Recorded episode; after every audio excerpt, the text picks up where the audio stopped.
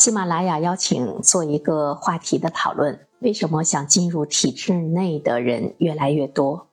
嗯，想寻求一个答案，说除了稳定、父母满意，体制内到底香在哪里？呃，虽然晋升慢、收入低，但是呢，想在体制内谋取一份工作的人越来越多了。考公、考编进国企、央企的难度也是越来越大了。我呢是体制内的人，说一说我的感受吧，未必全面啊，呃，但是呢比较真实。我在大连新闻传媒集团工作，是大连新闻综合广播的一名主持人。我之所以可以表现出一份相对的淡定，那就是因为生活在一定的品质中，它有一个基本的保障。呃，我觉得这个对于体制内的人来说，可能是最大的一个福利吧。就是不论外面的经济形势是什么样的，我们可能受到的波动呢不是很大。你像我所在的这个新闻传媒集团，其实编制呢有两部分，一部分是事业编，一部分是企业编。那因为我呢进入的比较早，我就是事业编。还有呢，我的一些同事，有的比我年龄还要大，但是他们进电台来工作的年份比我要晚，那他们是企业编。其实他们的工作强度呢，并不比我小，而且他们的专业能力和水平也并不比我差，但是我们的工资的收入可以说相差能有一倍吧，因为我是高级职称哈，啊，所以呢，相差能有一倍。那因为他们是企业编，他们的收益呢是跟我们的利润、我们的经济效益紧密相关。那么这一两年整个市场都不好，传统媒体受到了比较沉重的打击，我们的广告呢也大幅度下滑，那么他们的收入呢就锐减。因为我们是事业编，我们是财政全额拨款，我们的收入也会受到影响，就是效益那一部分、奖金那一部分没有了。但是相对比来说，对生活的影响不是很大，所以呢，内心就会平静一些，也会淡然一些，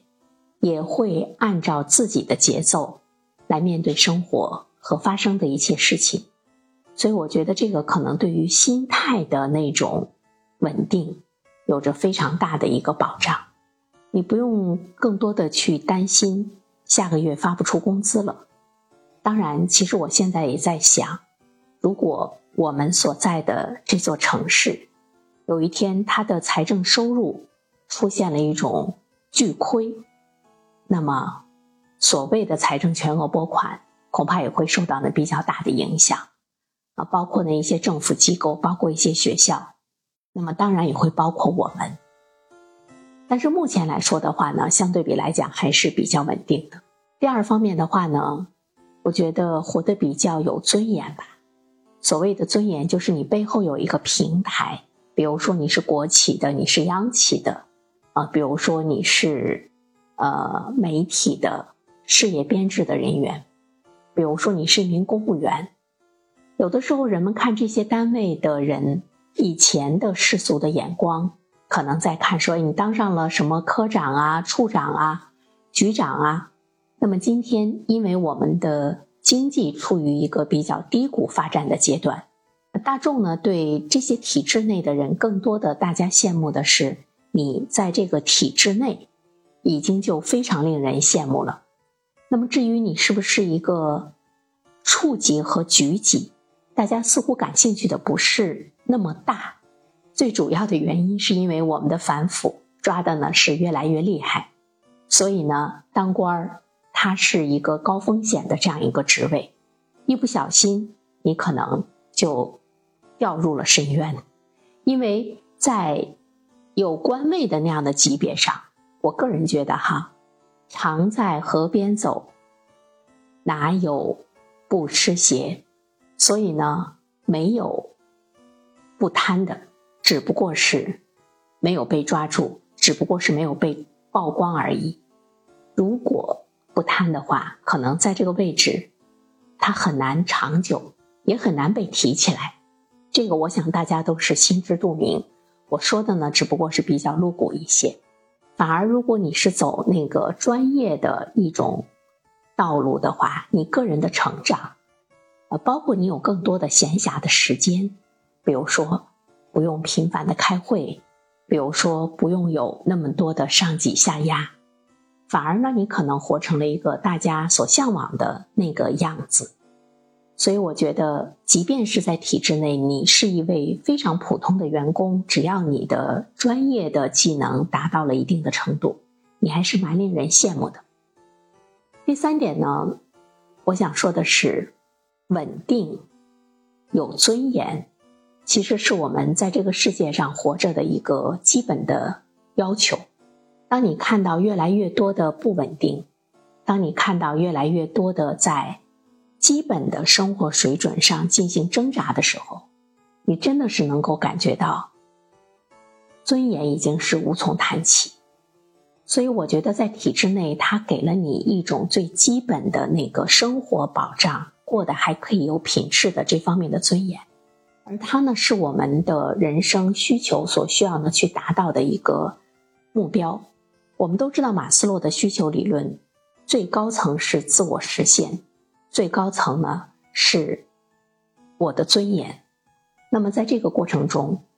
我觉得人们只有达到了这个阶层，你可能才更多的能够感觉到一种生活的意义。这个恐怕呢是其中一个最主要的原因。但是我觉得也有一个巨大的问题是值得我们去关注的，因为如果你是体制内的人，其实呢他对你的考核。他没有一个市场的杠杆来考核，那么就意味着，你可能躺平，你可能不努力，你的收入也不会受到太多的影响。那么这个相对比不在体制内的人来说是极大的不公平，但是没有办法，体制这个围墙已经把你很好的给保护了起来。那么它也会使得在这个围墙中的一些人不积极、不上进、不努力。他们似乎也有很多的抱怨，那种抱怨呢，其实是他们感觉到一种生活的无力感。说到这种生活的无力感，就是他们没有了一个追求的目标，或者是呢，尽管进入到体制内，但是他所从事的并不是他喜欢的工作。那么，其实你在他的人生中，你看不到他的眼睛里有光，那么他的眼中也看不到呢更多有光亮的地方。所以呢，在他们看来，他们觉得生命被损耗了，生命被消耗了。他们也在想，生命的意义究竟是什么？体制外的人在想生命的意义的时候，他在想：那么首先，我得活着，我得有基本的生活保障，我得有经济方面的尊严。体制内的人他在想生命意义的时候，他可能在想说：我究竟如何？来实现我生命的价值。其实我在想，每一个人在考虑自己，或者是想到自己生命价值的时候，一定会想到一个似乎很宏大，其实呢也很平凡的问题，就是我们究竟给这个社会做了一些什么？我有一个朋友，他是公务员，他挣的呢比我多很多。我每天觉得他的生活特别的悠闲，有的时候呢，我就想问他。你是不是现在已经过上了退休的生活？他有的时候也会为这样的一个状态呢所烦恼，因为我们都知道，人很自觉的去上进、去学习、去成长，是一件很困难的事情。有的时候呢，你的工作、你的任务、你的目标，他会把你内在的那种能力，甚至于才华，给你逼出来。这个呢是体制外的人有的时候他能够感受到的那种快速的成长、高压下的成长，给他带来的一份收获。但是体制内的人大多数是没有的。所以说我经常在想，什么样的人他活的是有意义的？似乎跟体制内和体制外又没有那太多的关系。当你真的进到了体制内，过上了那样的无忧无虑的生活的时候。你似乎一眼可以看到头。